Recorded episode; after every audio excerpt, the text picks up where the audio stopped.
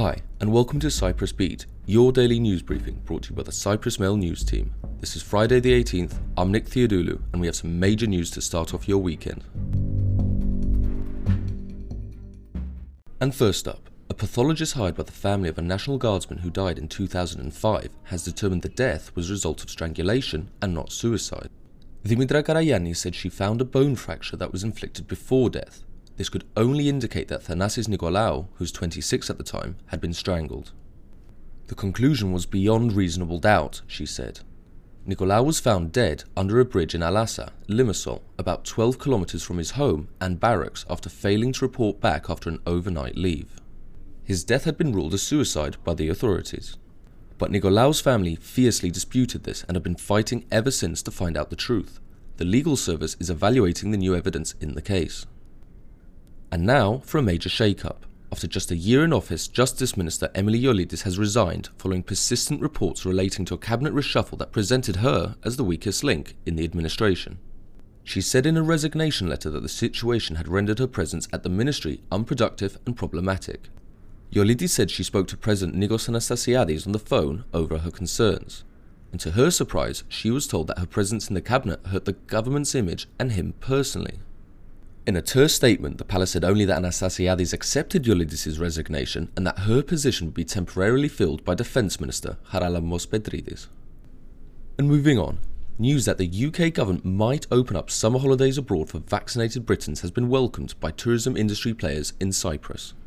They hope that less red tape for visitors when they return to Britain could turn out to be a key incentive.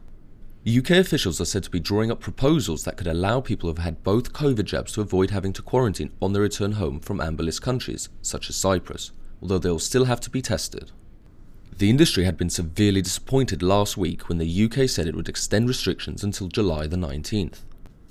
And next, officials are pointing fingers at each other after a helicopter allegedly damaged a newly renovated ward of the Athalassa Psychiatric Hospital in Nicosia earlier this week. The helicopter was transporting patients in Nicosia General Hospital reportedly flew too close to the psychiatric hospital located next door, causing the false ceiling in some rooms to collapse. The helicopter scraped past the roof, endangering not only patients and staff, but also its passengers, according to Mental Health Services Director Anna Paradesiottou. While health officials blamed the Public Works Department, the latter said they're only responsible for civil engineering works. Although they had installed the ceiling, subsequent works such as installing lighting or air conditioning could have damaged the existing infrastructure. And as for the Cyprus problem, President Nikos Anastasiadis is expected to meet UN Secretary General Antonio Guterres on June the 25th in Brussels on the sidelines of the European Council meeting. This will be the first meeting between Anastasiadis and Guterres since the informal meeting on Cyprus in Geneva at the end of April.